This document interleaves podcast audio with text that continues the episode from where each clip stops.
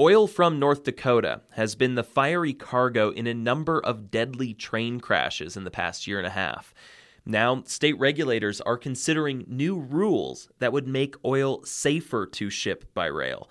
From Prairie Public, Emily Guerin reports for Inside Energy. The conference room of the Department of Mineral Resources was packed on Tuesday for a public hearing on the safety of rail shipments of North Dakota crude oil.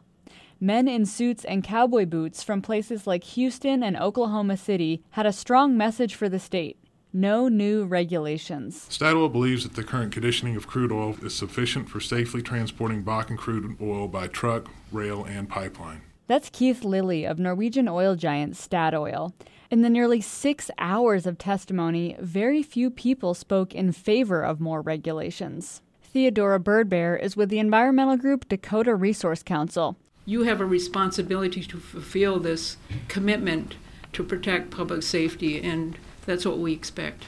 North Dakota officials will decide whether or not to impose new safety rules in the next few months. For Inside Energy, I'm Emily Guerin.